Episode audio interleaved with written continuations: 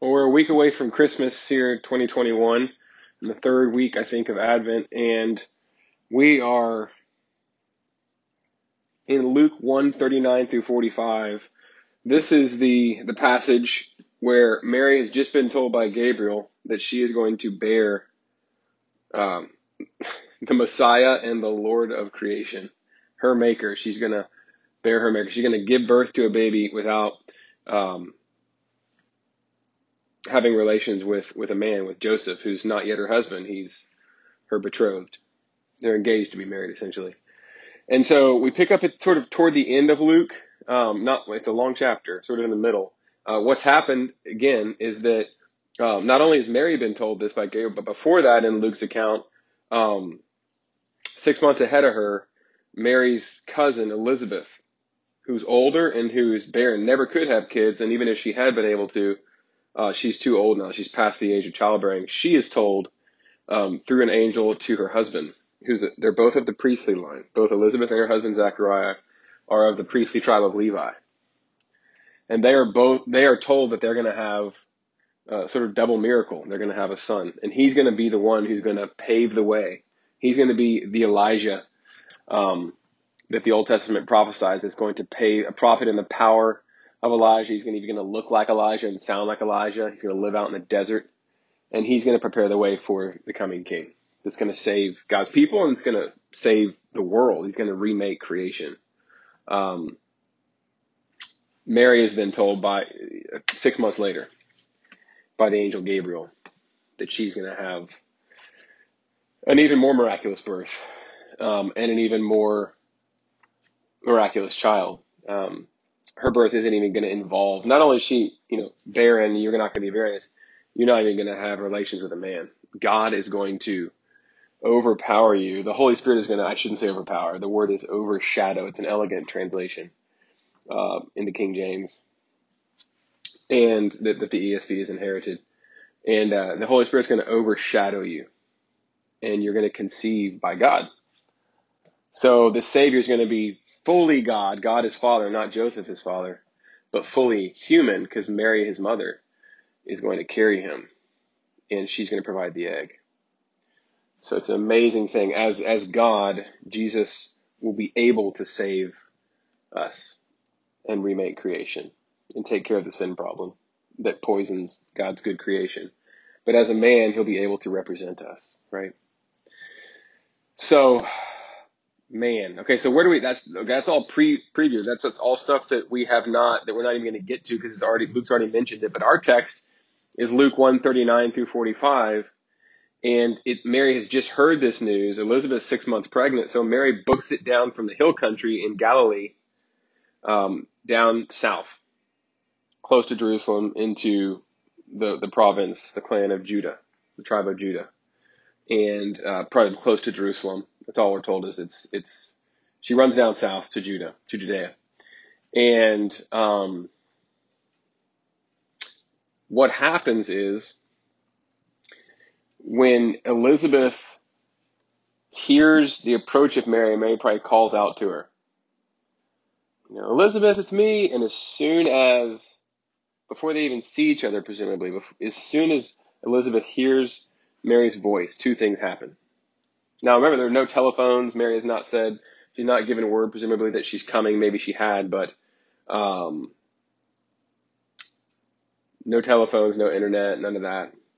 So she runs up, surprises her cousin, and Elizabeth says, As soon as your voice reached me,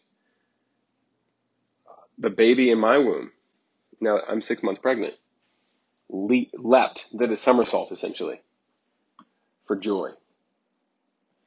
And then Mary, and then Elizabeth breaks in right after that. She breaks into a, um, well, she says she's filled the Holy. So the two things that happen are in quick succession. John is filled, the baby in her womb, six months in utero, is is is filled with the Holy Spirit. He jumps, he he jumps at the presence of not Mary, but the one Mary is carrying, who at this point is just days old, just days old, uh, Jesus he's in the presence of his maker. He jumps for joy. And then Elizabeth says, without knowing anything, she, she's, she's filled with the presence of God, the Holy Spirit. And she says, Who am I um, that I should be in the presence of the mother of my Lord? Amazing. Amazing. Um, so we're going to just sort of dive into this text a little bit. So what, this is one of the, I think one of the key texts in the Bible, and there are quite a few, but this is one of the key ones that really speaks to the preciousness of, of what is inside of a mother's womb when she's pregnant. It's not a pregnancy. It's not a tissue of cells. It's a human. Um, because it says that John is filled with joy. What, you know, tissues, clusters of cells can't be filled with joy. Humans are filled with joy. He's six months in utero and he's filled with joy. He also senses the presence of his savior, the one that, and he, from the get go is already, even before he's born, he's already fulfilling his function, his, um, reason for existence, and that is to prepare the way for Messiah. Because he's attesting to to the lordship of the one who is just a few days old in Mary's womb. Mary's six months behind her cousin. So she's just been told this by Elizabeth. But we know that she's pregnant because John attests to it, and so does Elizabeth. And so it says so much about not only John in the womb, six months old, but Jesus in the womb at a few days old is called the Lord. And John senses his presence. He's no, he's no less Lord because he's small. He's a very, very, very small fetus embryo. But he's not just a fetus member, he's a person. He's the Lord. He's no less Lord. He's no less creator. He's no less Messiah. He's no less of a person, of a human. He's fully human and he's fully Lord. And his shape and his size and his immaturity doesn't diminish his his humanity and his worth. And the, and that's also said could be said of, of John at six months old. You know, it's scary to think that um, under Texas law, which is one of the most, it's been controversial as of late. It's one of the most stringent in the country now, maybe the most stringent, but you can't abort now, according to the law as it stands, the new law passed by the Texas Congress, you cannot abort a child that's over, essentially over six weeks. It depends on the heartbeat. That's about when the heartbeat shows up in a, in a, in a fetus. Um, Jesus could have been legally aborted even in Texas. The Lord of creation come to save us could have been, but with the blessing of the law, aborted um, in Texas. And certainly, even even John, at six months old, could have been aborted in most most places in the United States, um, and certainly under Roe v. Wade, under their health of the mother provision. So, uh, and you know, John, he's filled first with joy, and he leaps, and then Elizabeth is filled with the Spirit, and she says what she does, and so um, they're connected. She's carrying her son six months in the womb, but he's the one who leaps. He's the one that is first filled and first reacts. And so you see there that in this narrative, there's clearly a distinction between the human John and then his mother, Elizabeth. Um, and same with, same with Jesus. He's called the Lord of Elizabeth and Mary's Lord. Uh, and he's, so he's being carried by Mary, but he's a distinct human. He's a distinct person, and he carries a distinct dignity. Um, it just says so much, this little narrative from Luke 1, verse 39 to 45, this little passage about, certainly about Jesus and John, uh, and about John's attesting to who Jesus is, but also just about the value of human life, unborn human life in the, in the mother's womb. Very strong passage. Um, and you know, this says a lot too. It says so many things. One of the things it says is that it's a harbinger of a new age. That John's reaction is, is actually a great message to a world that has not heard the word of God in almost 500 years, about 450 years at this point. It's a dried up people of God who are under foreign dominion who are waiting for God to visit them. And John, John in the womb still is saying, here he is. And what, what, what happens? He leaps with joy and he, he leaps with joy. Um, and I should actually pull out my, my Bible here and, and read the verse in Luke here, in Luke chapter 1. It says this, It says, For behold, this is Luke 144, but for behold, when the sound of your greeting, this is Elizabeth speaking to Mary, when the sound of your greeting came to my ears, the baby in my womb leapt for joy. And, you know, not only is John saying the Lord is here, the Messiah is here, the promised one, the one that the scriptures have foretold, but also that the, the nearness, what Jesus means is that the nearness in his ministry, the nearness of God, is now going to bring us joy. The nearness of God to a sinful people is a disaster. Because God is holy and he can't be in the same place with sin unless, unless there's atonement, unless there's payment for sin and covering over sin. And, uh, you know, we, sin can't be in God's presence the same way that, you know, someone like you or I could be in the presence of the sun, too close to the sun. The sun would just incinerate us because of its nature. That's the same with God, except God made the sun like, like it was nothing. Snapped his fingers, he breathed it out. It's just a mid, middle-sized star in a, in a, in a small solar system in the corner of a normal sized galaxy, of which there are, I think, millions that we know of, right? So, if not trillions. Um, so God is is intense in his purity and hatred of evil, as he is powerful, and the universe kind of gives us just a, a just a small sense of his power, his holiness, he, his his his his um, attributes are not they're all infinite. They're not various sizes. You know, a little bit of holiness, a lot of power. No, He's infinite in his power. We see some of that in the size of the universe, size of stars, the power of these of these combustion, these nuclear, you know, fusive combustion chambers. Um, and so his holiness and his purity and his hatred of evil are in equal measure infinite. But Jesus comes to us fully God, enters into the womb by the conception of the Holy Spirit of this virgin, and John's reaction is joy. The coming of Jesus is good news. He's going to take care of the sin problem. He's going to bring God near by coming near to us himself.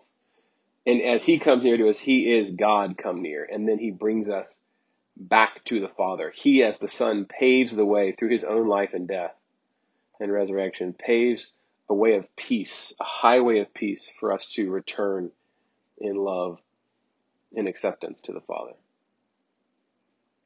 through his life and his death. Um, and so one of the things that John's ministry and his message as he gets older and starts preaching, but even here, um, as he gives us a sneak peek as he's still in the womb into his ministry, he's coming to pave the way for Messiah. Um, he's showing us that the presence and nearness of God should bring joy. We, uh, we, we see that all over the Bible and all over the Psalms. Like, let me read Psalm uh, 98 verses 7 through 9 just briefly. I need to keep moving here, but um, I think this point is worth belaboring. So Psalm 98 verse 7 through 9, this just gives you a picture of the way that creation reacts to the nearness of its creator, to the approach of its maker. All worshippers of images are put to shame. Excuse me, wrong, wrong psalm. Uh, let the sea roar and all that fills it, the world and those who dwell in it. Let the rivers clap their hands, let the hills sing for joy together before the Lord comes, before the Lord, for he comes to judge the earth. He will judge the world with righteousness and the peoples with equity. He's going to get rid of evil. He's going to do away with it. That, that thing that's poisoning his creation, you know, and I, and I mentioned this in another, uh, message, but the, the, the better we are, the more good we are, and the less evil that's in us, the more we will hate evil, the more we will, will react to injustice and evil uh, when we see someone being abused, taken advantage of, um, when we see injustice, um, we will react. We will hate it. When we see, you know, if we, if we well, if, if you are married and you come across your spouse committing adultery to the degree that you love your spouse and love and honor your marriage and the marriage bed, you're going to be furious If it doesn't bother you, if you're like, hey, you walk around, hey, y'all have fun, that's that's the sign that you're dead inside. That you don't value your spouse, you don't value marriage. There's something terribly wrong with you. Um, God reacts the way that He does with wrath and fury against sin and evil because of His goodness. Um, so John is showing this us that the presence and nearness of God should bring joy, but because of our sin, it doesn't. But Jesus' first advent, his coming to be with us, it changes that. Um, it, he came to bring joy by restoring us to God in right relationship, by by removing sin, by becoming the sin sacrifice, and reinstating righteousness. Um, and let me put this starkly so that we don't miss it. Joy is for all those who run to Jesus. Wrath is for those who don't. You can see that very clearly at the end of Psalm chapter 2.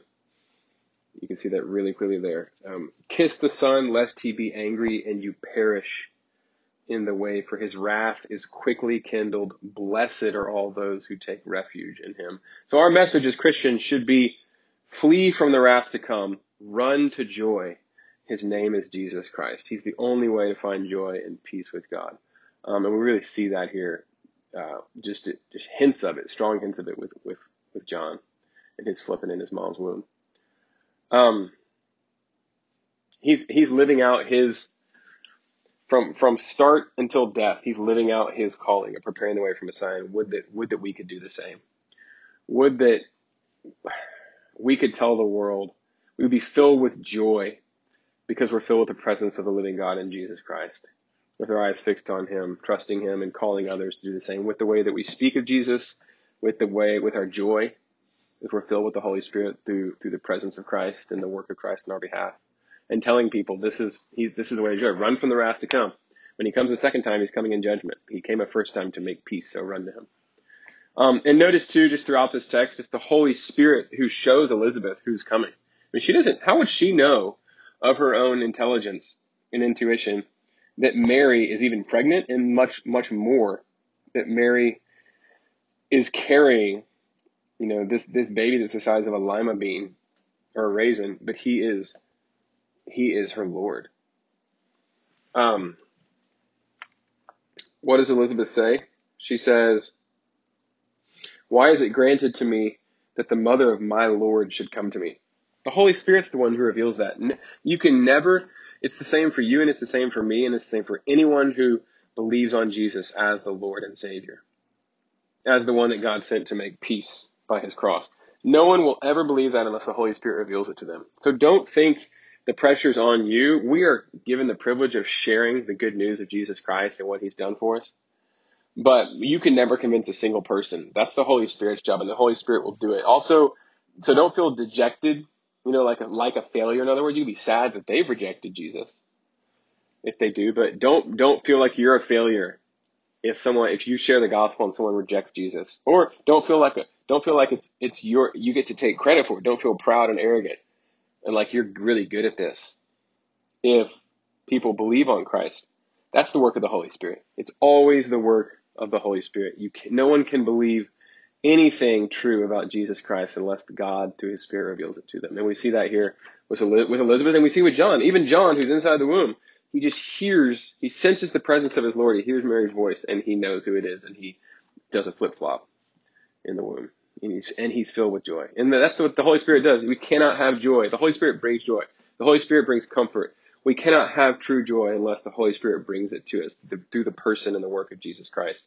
The Holy Spirit brings joy. The, the second fruit of the Spirit, it's all of a piece, but is love, joy. This is in Galatians 5. Love, joy, peace, patience, and so on. Joy is the mark of the Christian. Our, our Lord was a Lord of sorrows because his life he bore our burdens and our sins and became our guilt sacrifice, but he had deep joy. And he gives that to us. Um, not as the world gives, but he gives that to us. And uh, there was a missions professor in my old seminary who would walk up to people, even that he didn't know, and he'd say, Hey, brother, have you got the joy? And what he meant by that is, Are you a Christian? If you don't have the joy, the joy is a litmus test, among other things, for the Christian. Uh, a joyless Christian, sort of like a proud Christian, is an oxymoron. Um, it's a mark of a new creature in Christ, full of the Holy Spirit, that you have joy. You know, hope beyond the walls of the world hope beyond your circumstances because you know where you're headed. Your sins have been taken care of. You have peace with God. You know who you are, regardless of what others say about you, your circumstances say about you, your resume says about you, or your failures or successes. You are God's, beloved of God, through the person of Jesus Christ. Um, and, and then homing in on sort of the last bit here in our text and then just saying a couple things about Mary's song. Mary bursts into a song. It's called the Magnificat, uh, which is, is the first in the Latin Vulgate, the Latin translation from the fourth century, um, of this text. Magnificat is the first word in the Latin. So that comes from that. Her song that she bursts into praising God for what he's done, um, comes from that. But as I, uh, just before we get to that briefly, because that's not that's not our text. Our text is just 39 through 45, 46 through 55 of Luke 1 is is Mary's song. I'm just going to touch on that because it's connected, and how can I not? But um, you know, how how encouraged do you think Mary was? But even before we get to her song, you can sense the encouragement. She'd been told by Gabriel this is going to happen. She goes here, hasn't even told her cousin, and her cousin before she even sees Mary says, "You're carrying my Lord." The baby that I'm pregnant with, who's going to prepare the way for Messiah, just did somersaults when he sensed the presence of, of our Lord. Uh, Mary, you're carrying your maker. I mean, how, how, how much do you think that encouraged Mary that she wasn't taking crazy pills? God's so good. But, um, if you look at verse 45 here, the last verse in our text, Luke 145, Elizabeth says, and blessed is she who believed that there would be a fulfillment of what was spoken to her from the Lord. And really, um, I've titled this message here, She Who Believed, because um, God blesses those who believe. There's such a premium put on faith. And who believe what? Well, ultimately, who believe on Jesus as the ultimate and final and best word of God, because Jesus is the very word of God. He expresses God and God's plan and God's love perfectly to us. He tells us exactly what God's heart is for us and what God has done for us and um, he articulates the heart of God to us. And so to believe on Jesus is the obedience that God requires. And you know, um, Mary's attitude was so she says, "Blessed is she who believed this word." You know, God comes to you and said through an angel, through an intermediary, and says, "Oh, he, um, you're going to conceive by God, not by man, and He's going to be the Savior of the world." By the way, and she says, "How is this going to happen?" Because she asks how. It's like, "Oh, I don't understand," and he gets explained to her, but she says, "Okay, you said it, I believe it. And that's, that's really what she says is God said it, he, he will do it. But God prizes faith in his word. That's what Elizabeth's saying here. And you know, it kind of sounds churchy, but it's really, it's really practical. Like every parent, it's intuitive. Every parent understands this. Um, that every parent loves it when, when his or her children obey, uh, believe his word. And to believe, for, for our kids to believe our word is for them to to hear and to obey, right? Um, it's so frustrating when you have to, when your kids say, why, why do I have to do this? Um, now, not when they say why, like I'd like an explanation. I'll do it. No, I'm going to do it, but I'm curious as to why. That's fine. We teach our kids. We try to. Um, you can ask why all day long, but first we want you to say yes, ma'am, and yes, sir, and do it. And then you can ask us if you're curious, and we may or may not tell you. We typically try to explain why, but they need to be able to, we want them to believe us, to trust our word. And that means to act on it. And it's so much, it's blessing for them. They get more privileges. We don't get frustrated. We don't have to repeat ourselves. Um, we're asking them to do it for a good reason. We think God always does. And, um, it just makes things so much easier, right? And it brings blessing. It brings life. It brings joy. When they don't do it, it brings frustration. They have privileges taken away. Sometimes they can get hurt. How much more the case with God and us? And so again, God's word to us is Jesus. So to believe on him and who he claims to be and to, and what he claims to have done and to be doing, um, and to bank our lives on him and, and his word is the key to life and blessing. So, so to believe that God in his son Jesus Christ has done what you can never do to save you by living a life of obedience from the heart to the Father in your place and by dying a death um, of, of a guilt offering, um, bearing our guilt and shame and becoming our sin, 2 Corinthians 5.21 on the cross and becoming a, an atoning sin sacrifice for us, taking care of the sin problem, and then rising three days later to prove that, that his payment was enough, was, was accepted by the Father. Not for him. He wasn't, he was sinless. He didn't need to die for himself. He died for you. To believe on that, to believe that he's the way back to the Father, not, not your own goodness, um, is the is what is God's word. To believe on that pleases Him. Think about how displeasing it is that He's gone through all that, and if you don't believe that, you're flouting God, or if you ignore that, you're still rejecting him. There is no third way. You either reject God or believe on him and are, and are saved. And so, um, to trust that word from God, that you are fully loved and accepted and brought into his family through the work of another, his son that he sent to save you. Um, to believe that in the face of your feelings, which may tell you one day or the next or one hour or the next, feelings are so um, fluctuating, right?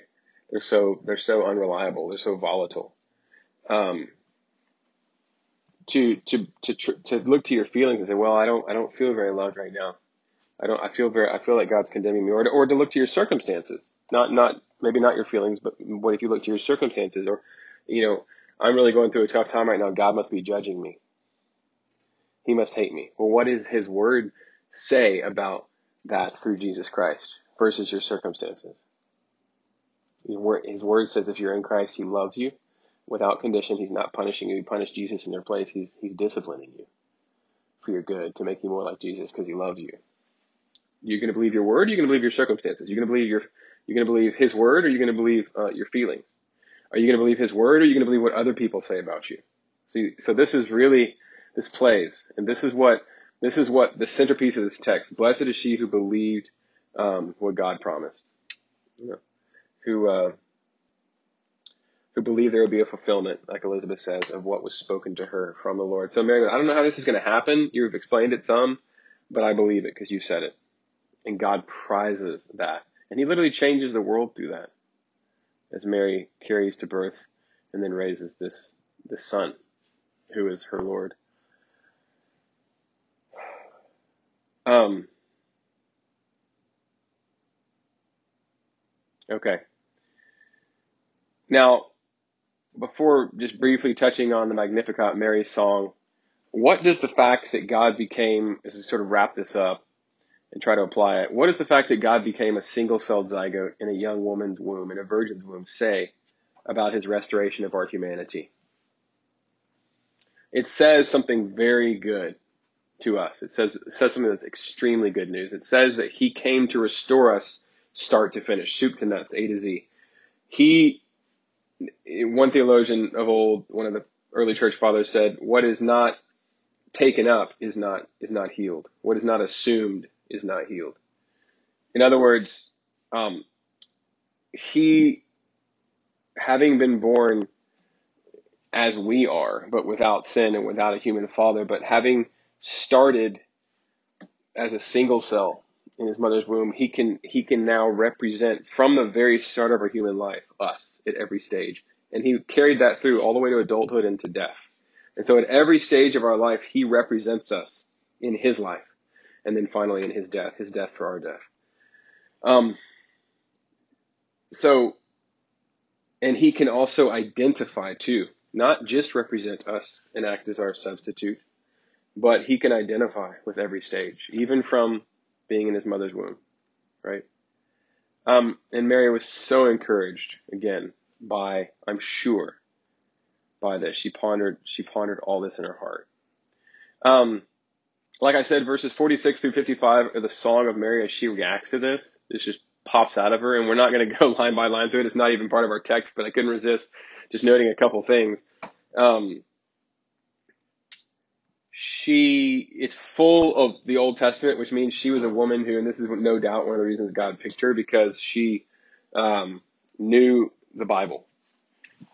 She soaked in the Bible. She meditated on, meditated on it. She almost certainly read because she knew it so well.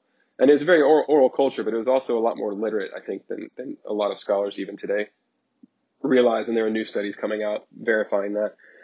But the Jews in this time were literate people. Um, I think she might have been exceptional in that as a, as a fairly poor middle class Jewish girl, she could read. Either way, point is, she was full of scripture. She loved God's word and she was able to believe it, I think in large part because she'd been soaking in it for however many, 14, 15 years, however old she was. She was almost certainly a teenager. And so what comes out is scripture. What comes out is scripture.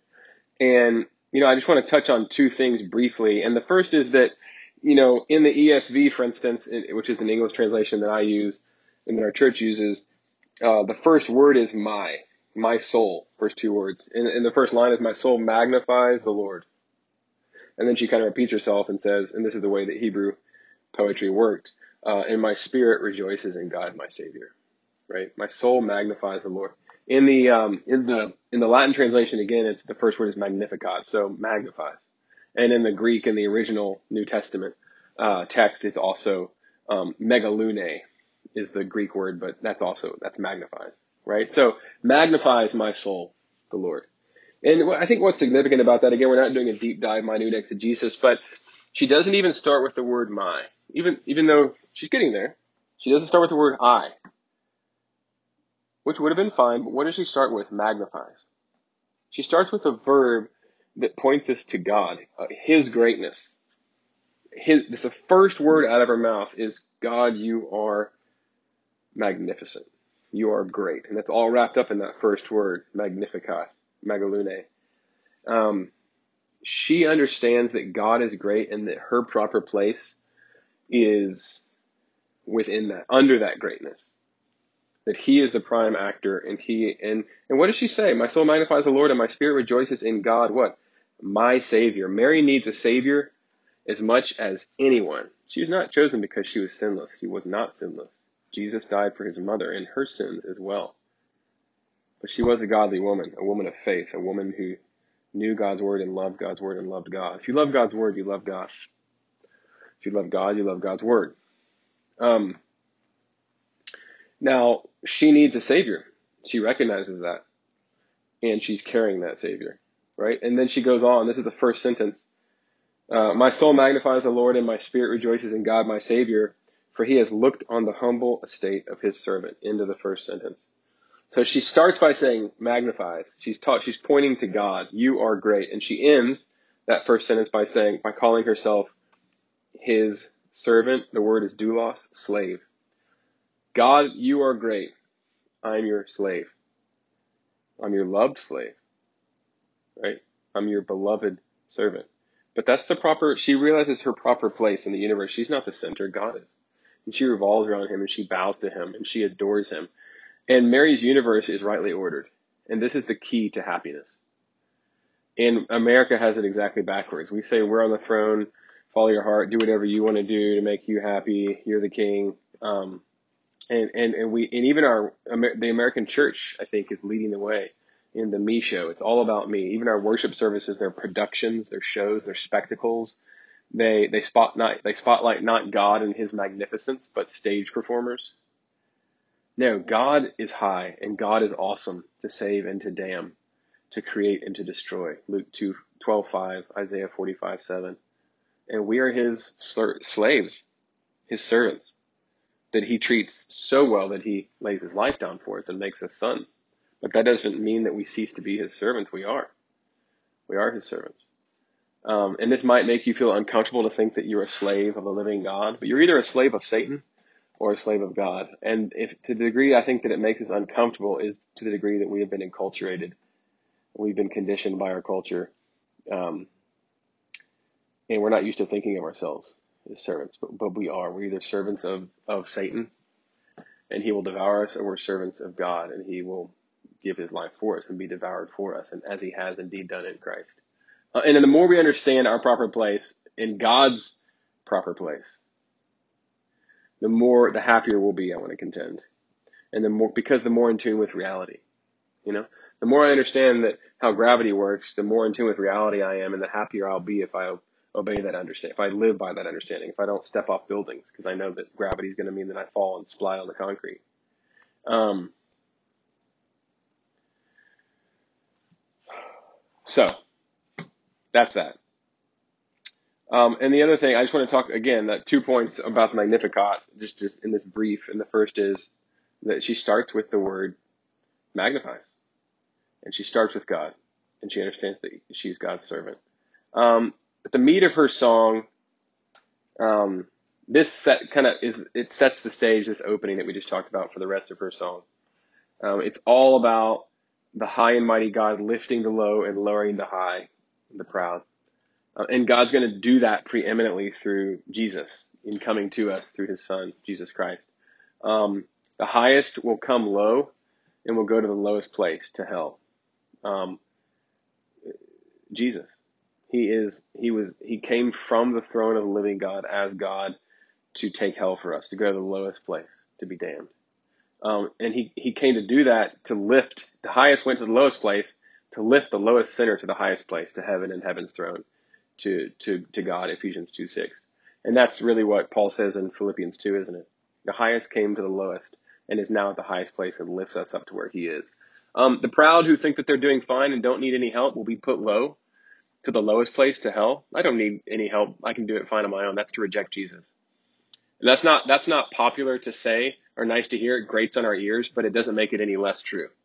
Um, God's word says it, and so we believe it. And Mary's song is full of it. She's, it's full of the salvation and the judgment of God. Because what is pressed into the idea of salvation? That we need some, we need saving from something. And what is that something? Ultimately, it's the one who can not just kill the body, but, but cast the soul into hell. And that's God. And Jesus talked more about hell than any other character in the Bible, and more than maybe more than any other thing he any other single topic he talked about. Money is the contender. Money and hell were his favorite topics, and you know I think he talked about it so much because he knew what how bad it was, and he knew that he was coming to rescue us from it by going there himself. So hell yeah, he's going to talk about hell a lot. We part of our message again has to be flee from the wrath to come. Flee to Jesus. He's the giver. He's the giver of joy. Merry Christmas.